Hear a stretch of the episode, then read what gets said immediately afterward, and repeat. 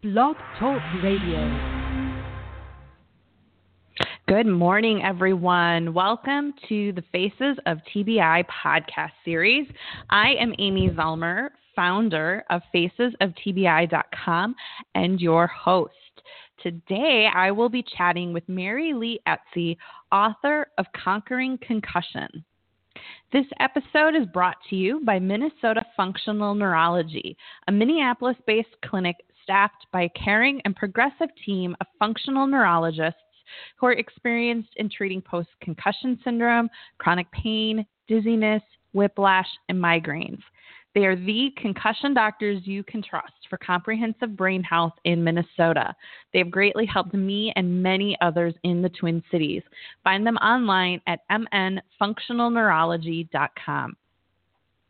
Hello, everyone. I am Amy Zellmer, and you are listening to Faces of TBI, a podcast series for survivors by survivors, raising awareness about traumatic brain injury, one podcast at a time. Those of you who might not be familiar with who I am, I am a TBI survivor from a fall on the ice in February of 2014, and I am currently a frequent contributor to the Huffington Post and I volunteer on the Brain Injury Association of America's Advisory Council.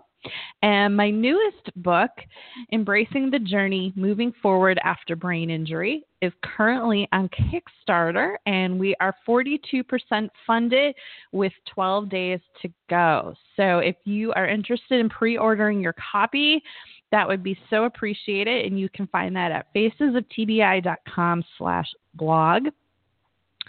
And you can also follow me on Twitter and Instagram at Amy Zellmer. Today, our guest is Mary Lee Etzie, and Mary is president of the Brain Wellness and Biofeedback Center of Washington, Bethesda, Maryland. The center provides biofeedback and neurofeedback treatments for symptoms following concussion and traumatic brain injury, including headache, insomnia, fatigue, cognitive problems, depression, and post traumatic stress. Her first research for TBI was done with NIH funding through the Kessler Rehabilitation Hospital and was published in the Journal of Head Trauma Rehabilitation in 2001. Conquering concussion defines numerous effects of concussion, short and long term physical, social, emotional, and metabolic effects that present therapeutic challenges to healthcare providers. This book informs professionals and the layperson about lifelong effects of concussion that are not generally understood. So, welcome to the podcast, Mary. I am so thrilled to have you here today. Thank you for the invitation. I'm I'm glad to be here so I, I don't know if you know the background, but my doctor, Dr. Schmo, had picked up your book and was reading it, and he was like, "Oh, you you need to get her on the podcast." oh, so nice. well, I did I, some research and I him found for me. and I found um it's Carol, right? Your your co-writer. Yeah, she's really the writer. Uh, this this did not turn start out to be a book. It's uh, one of the maybe has a Guinness record for the largest brochure ever published. um, Carol had come to our office with her manuscript for her amazing book on migraine, migraine brains and bodies, because uh, you know we share a lot of interest in all kinds of symptoms, and her writing is so so accessible and so clear. And I asked if she would do a brochure on sort of basics of concussion and the aftermath for our many, many, many concussion and traumatic brain injury clients. And this is the brochure. uh, it's a 300 page brochure, not quite, to something. But well, it's uh, it's it's the experiences we've had with. I'm doing a lot of research still with combat veterans from our many many wars, and just getting wonderful results. But um, I, I've been especially interested recently in the. I don't, it's not even a discussion. I think that's taking place. In two schools of thought, it seems, after to, for treatment after concussion. There seems to be one group of neurologists, and of course, all these concussion clinics showing up that say, "Oh, you just rest, just just rest until the symptoms are gone, and then you're okay. And then there are the people who say, well, no, you really ought to start treatment.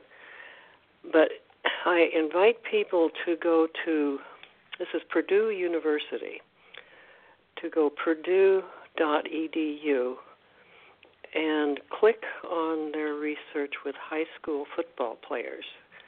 There's this, a, they first published something in 2012 and then more recently in 2015 and what they are saying and documenting with imaging, educational testing, pre and post preseason. There was one year they did two entire high school football teams, impact sensors in every helmet, every single player, MRI imaging, preseason, postseason, and then again the next year. And what they found, and I'll quote from the 2012, we're finding that there's actually a lot of change even when you don't have symptoms. So the people who are advocating rest until symptoms are gone, and they're saying it's okay, you can go back now. That's not the case. The National Institute of Medicine has a wonderful, wonderful book, and you can actually get the ebook online and it's called Sports Related Concussion in Youth, published in 2014. And it covers every aspect you can imagine of testing and symptoms. But um, there's a section on the quantitative EEG, a tool that not all, but most or many, many uh, neurofeedback and biofeedback people use and they actually conclude the QEEG is the only test, at that time at least, available that tells whether the brain really is in a state to return to play. It doesn't get better than that. You know, Mary, I'm I'm currently reading Chris Nowinski's book called Head Games, and he talks about um, this was done in like 2006 maybe but they they started because you know the second impact syndrome um, seems mm-hmm. to really affect and be deadly. Uh, yes, youth, youth athletes, and so they did an experiment and they um, asked the players to fill out a survey asking if they suffered a concussion at all during the season, and if they had to put their name on it, only like four percent said they had a concussion. if they did it anonymously, it was something like 44%. Yeah. At, had and multiple many people concussions. don't know what concussion is. Well, right, and they had like say, "Well, I wasn't unconscious very long, so it wasn't a concussion." Right, right, because that's what they were finding. They'd ask kids, "Do you think you had a concussion?" And like, "No," and then they'd be like, "Well, did you ever feel like you had your bell rung?" Oh yeah, yeah, yeah, definitely. And so they just and and they don't even consider telling their coaches because they think, oh, you know, I'm oh, fine. well, you would you wouldn't be put back in, maybe, maybe if Right, you, if you've that got a too. reasonable coach. And I, I, had have one your book. young lacrosse player. Um, she was, I think, had received a college scholarship, but she was still in high school, and she was standing on the the uh, sidelines with the coach, and of course the girls. It's still, I think, mostly the case. Don't wear helmets in lacrosse, which is mind-boggling to me.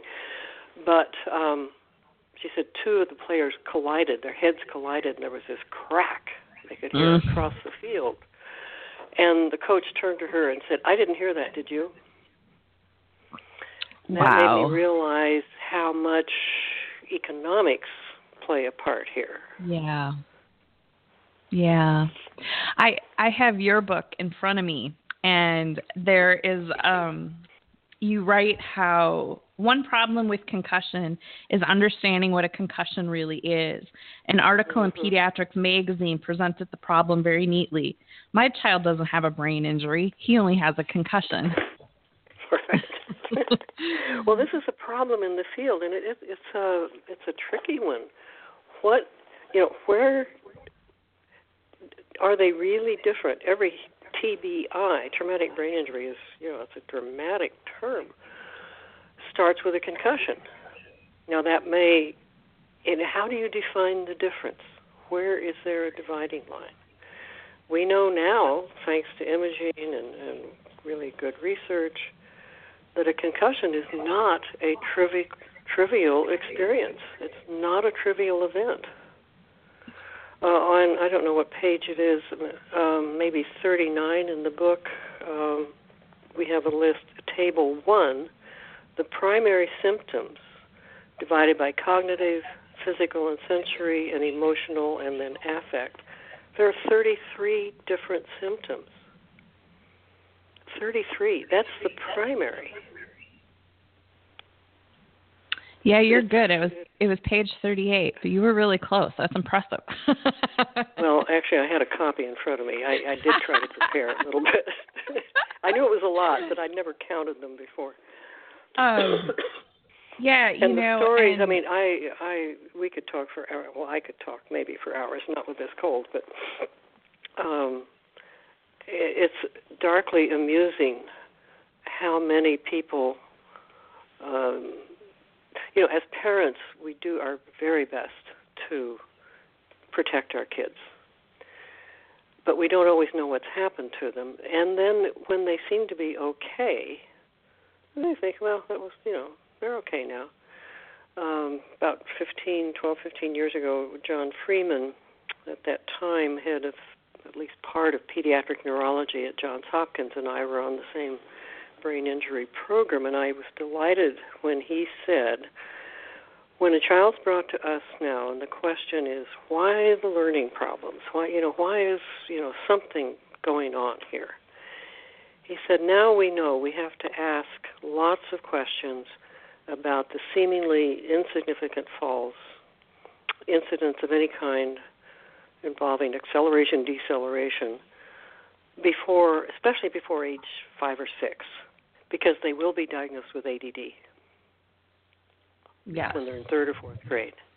And at that time, the DSM-5, uh, DSM-4 uh, was the um, uh, you know the manual.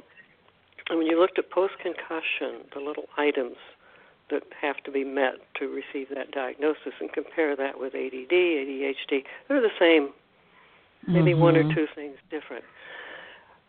And I, we just find that over and over. Of course, we make a brain map. We have two kinds of brain maps we make in our office, and I've we've treated about three thousand people now, and you know th- this is just very very helpful. In not we don't diagnose with it, but it shows the imbalance in the way the brain functions. And it's amazing. Our brains are wonderful things. You know, pat yourself on the head and thank your brain for everything it does for you, because we it accommodates constantly. There's a um, at the time world famous uh, neurosurgeon near me in Bethesda who has since died, Dr. Ommaya, who very famous because he invented the shunt that, shunt that cured hydrocephalus. So you almost never hear of anybody with hydrocephalus. It will happen, you know, in some diseases or um, after head injury, but it's cured now. And he said he he sent me his um, brain injury uh, patients, people he'd operated on. He said the only way is that what happens after um, a concussive event is that there's a neurochemical cascade that is now thought to be protective. It's sort of like a little blanket that comes in over a fire to seal off an area from the rest of the brain. And very often, a neurofeedback therapist will tell you this. With one or two, maybe three treatments, some skills just come back. His explanation was that there's something about the neurofeedback signal that makes that blanket go away. You know, it, it served its purpose, but it doesn't need to be there anymore and there's no expiration date on it.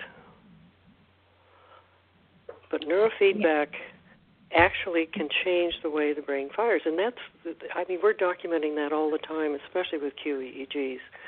But the most important documenta- documentation is what actually happens in people's lives, and that's what the book was about.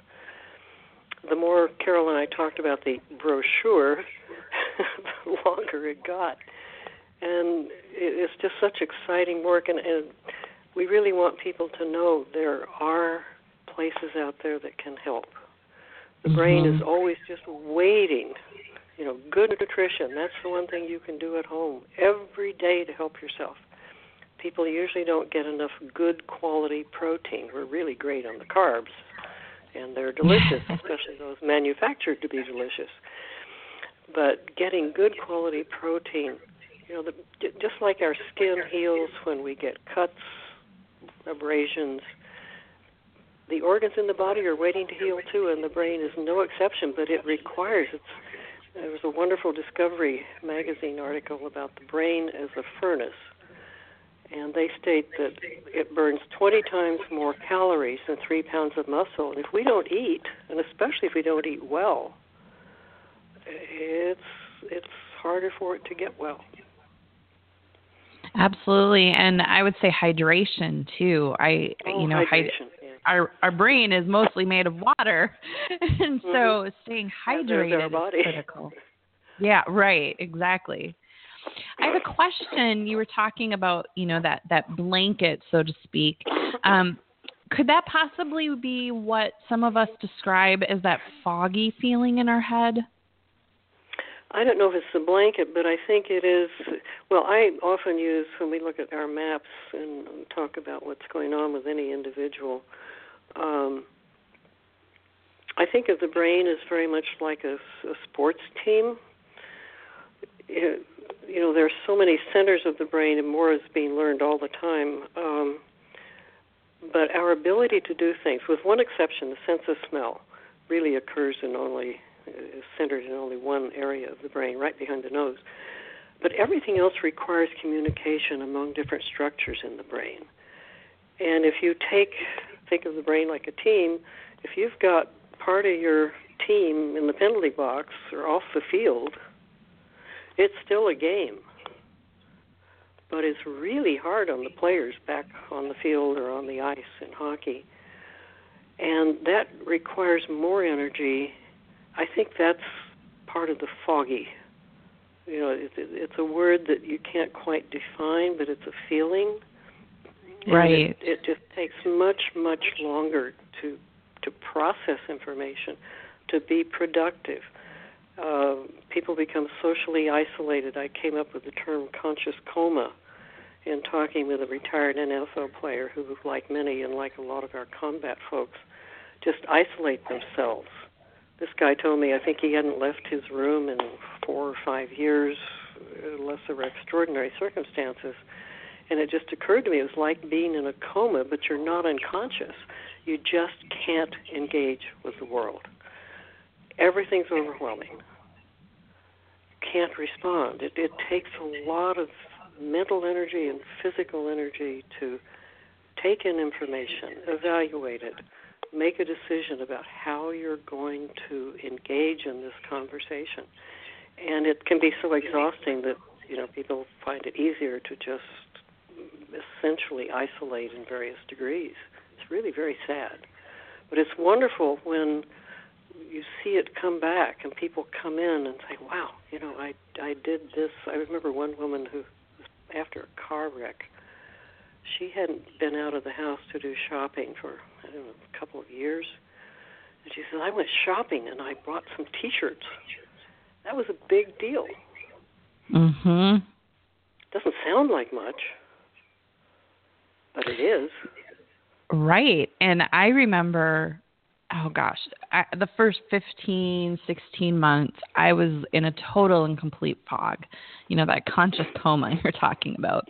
And I remember starting to get glimpses of of what life used to be like. I remember one time I went Mhm. to Starbucks and had a meeting um with a, a fellow business owner and I like sat and talked to her for like two hours, and I was like, "Oh my gosh, this is the first time I've done this." Look what I did. Yes.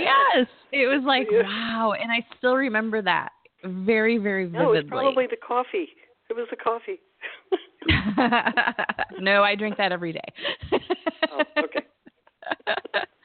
um, but you know, it's like when you start finally to emerge from that fog, it's just like, wow, you know. And I look back at because now I'm four years out And I can look back and I'm like, Mm. man, I really, really was struggling. And it's Right. amazing I got anything done. I remember getting up to take a shower and then I'd have to lay back down for 20 minutes because the shower just Right. completely wiped me out. Right. And you know, you a talk lovely, about the ADD. was- Oh, yeah, the symptoms. Yeah. Yeah, you talk about ADD, and I had um, a neuropsychologist want to put me on Ritalin, and I was like, no, Mm. thank you. And then another doctor explained it to me that I don't have ADD.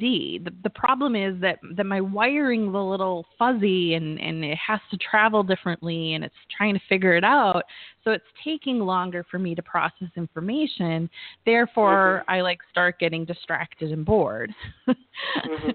So I thought that was a really profound distinction. Right. There's a term uh, called EEG slowing that is often used, um, and it's what it refers to is that the energy distribution in the brain is no longer uh, distributed flexibly among from the slowest firing neurons up to the fastest firing neurons, and they're all good neurons. We need them all. We need their activity. But after anything that could be called a concussion, uh, typically most of the energy is in the very slowest neuron, slowest firing neurons. You know, they're like light switches, just turning on and off. But the fast ones don't have much energy, and they're the ones that used to. And they they process information quickly. They make it possible to take part in a conversation. Sense of humor can become dulled because that's that's a complicated thing to take in information, think about it, classify it, compare it with something else, and then understand the the, the humor in the situation. Uh, loss of sense of humor is a, a one of the hallmarks of post concussion. So EEG slowing is a term that makes a lot of sense. Everything takes longer that you used to be able to do fast. Now, when you have a child who's been injured, you know, early, they don't know that they could be different because Right. they haven't been able to have that experience. So, So, we could go Mary- on and on about all kinds of stories, but I think you, your point is really, really well taken. How hard it is, and what a great feeling it was. Yes. Yeah. And uh, so Mary, what like what advice do you have to someone who has suffered a concussion and is really struggling? You know, maybe they're even 2 3 years out and they haven't found appropriate help. And and we know now that our brains can still recover, you know, even three, five, ten years out. So what advice even would more. you have? What was that? I said even more.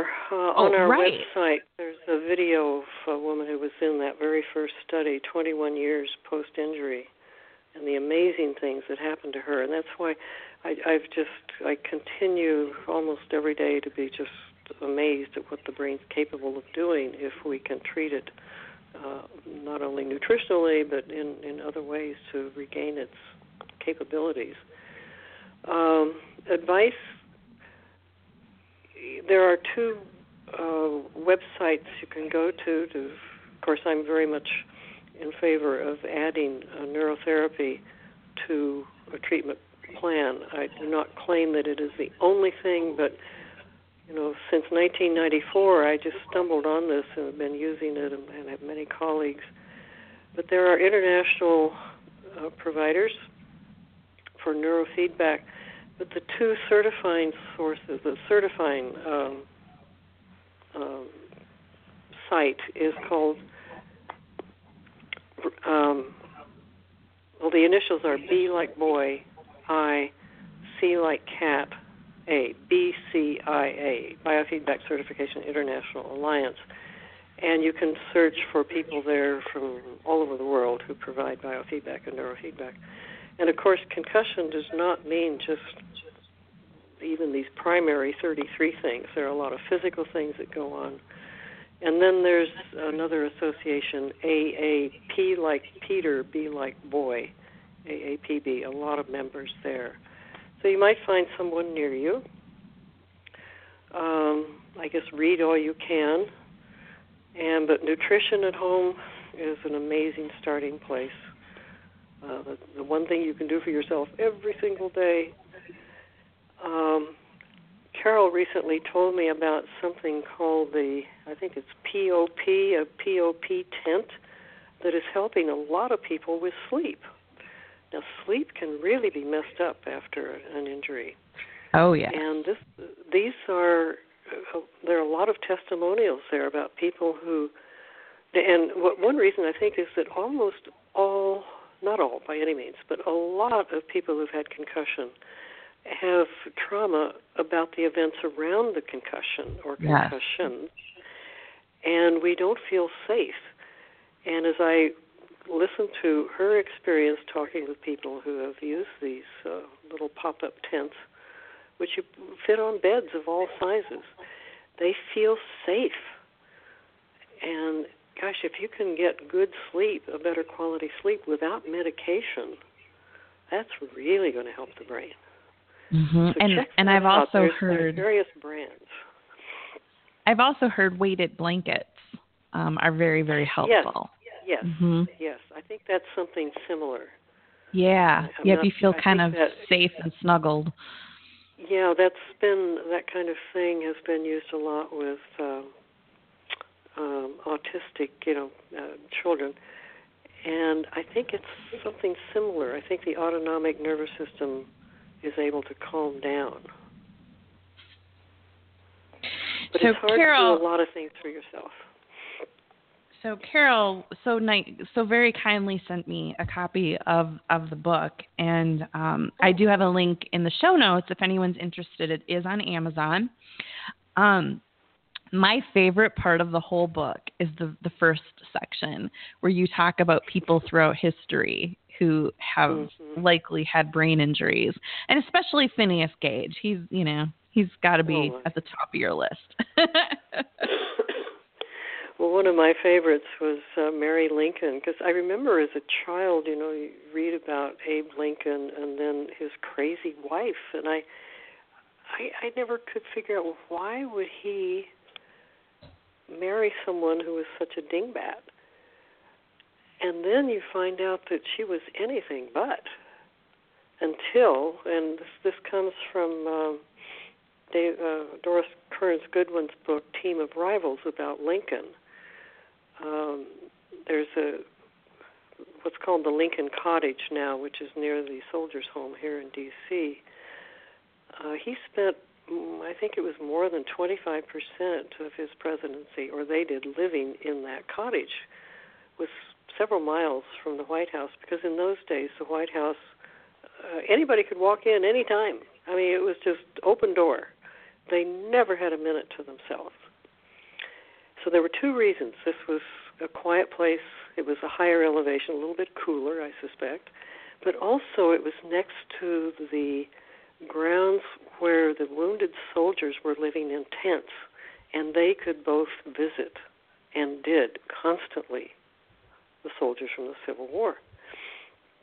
But there were assassination attempts on Abe as he would go back and forth. It, it's a wonderful place to visit. It's, a great video tour um, with quotes from his guards. He was constantly d- leaving without his guard, and w- once he came back, there was a bullet hole through his top hat, and he he told of the guards, wow. please, please don't tell Mrs. Lincoln. She'd be very upset. And but in one of these, he, they were going back in a carriage, and he decided to ride his horse. She was in the carriage. Someone had sawn most of the way through an axle. It broke, throwing her through the air. The account is that she landed on a rock on her head. I guess she was unconscious for quite a while. After that, she had horrible migraines, and this was after well, I forget which of the sons had died. And of course, during the Civil War, there was so much um, division within the Lincoln and in her family. Uh, you know, on, on two sides of the war. And in her commitment uh, court hearing in Illinois later, brought by her son Robert, uh, he testified that she'd never been the same since that accident. And that just sort of made it so clear. Migraine after concussion, the hallucinations. I've treated many people who've had uh, auditory hallucinations, especially after concussion. It's not an uncommon uh, result.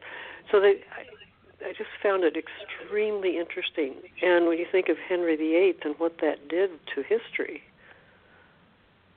you know, in England and Europe, uh, it's just uh, it's a fascinating thing, and it, it is it is.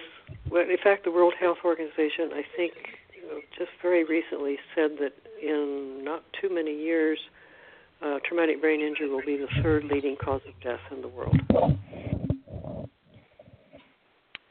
Yeah, it's that's powerful.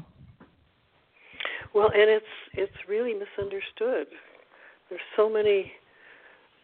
I mean, the family stories that I hear constantly. Uh, you know, it's like, well, you know, if if my son would only try, or my daughter just doesn't apply herself, she's just got right. to sit and study. Well, what if you can't? Then you're yeah. considered, um, I don't know, you're you're not trying. You're trying. Yeah, and non-compliant. And then what that does to the self-esteem makes well, it even harder. Mary, thank you so much for writing your book and for sharing brochure, all of your brochure. knowledge with it's us. A brochure. Your brochure. it's a great big brochure. and a, and a thank you to Carol for her part in in writing the book. Um, it's it's a one. I really think it's one of the better books that I've read. It's it's very easy to understand for the layperson.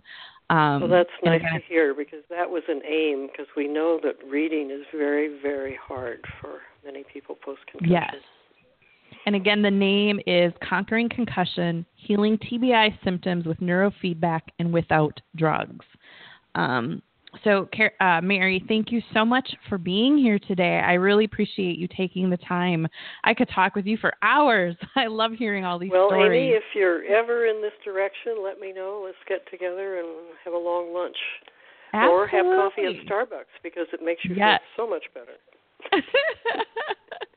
well, I will be your way in March, so let's let's oh, see if we can make that work. Okay, I'm I'm all for it. Thank well, you again. Thank you. Thank you for being here. I really appreciate and keep up the great work. It's stuff like this that really, really makes a difference in the world. We we have no intention of stopping. Great. And thank you, everyone, for listening. I really hope that you got some golden nuggets from Mary today. And again, her book is linked in the show notes. And you can always find any previous podcasts at facesoftbi.com. And again, another big thank you to our sponsor, Minnesota Functional Neurology. Find them online at mn functionalneurology.com. Thank you all for listening. Thank you for being a part of my journey, and have a wonderful day, everyone.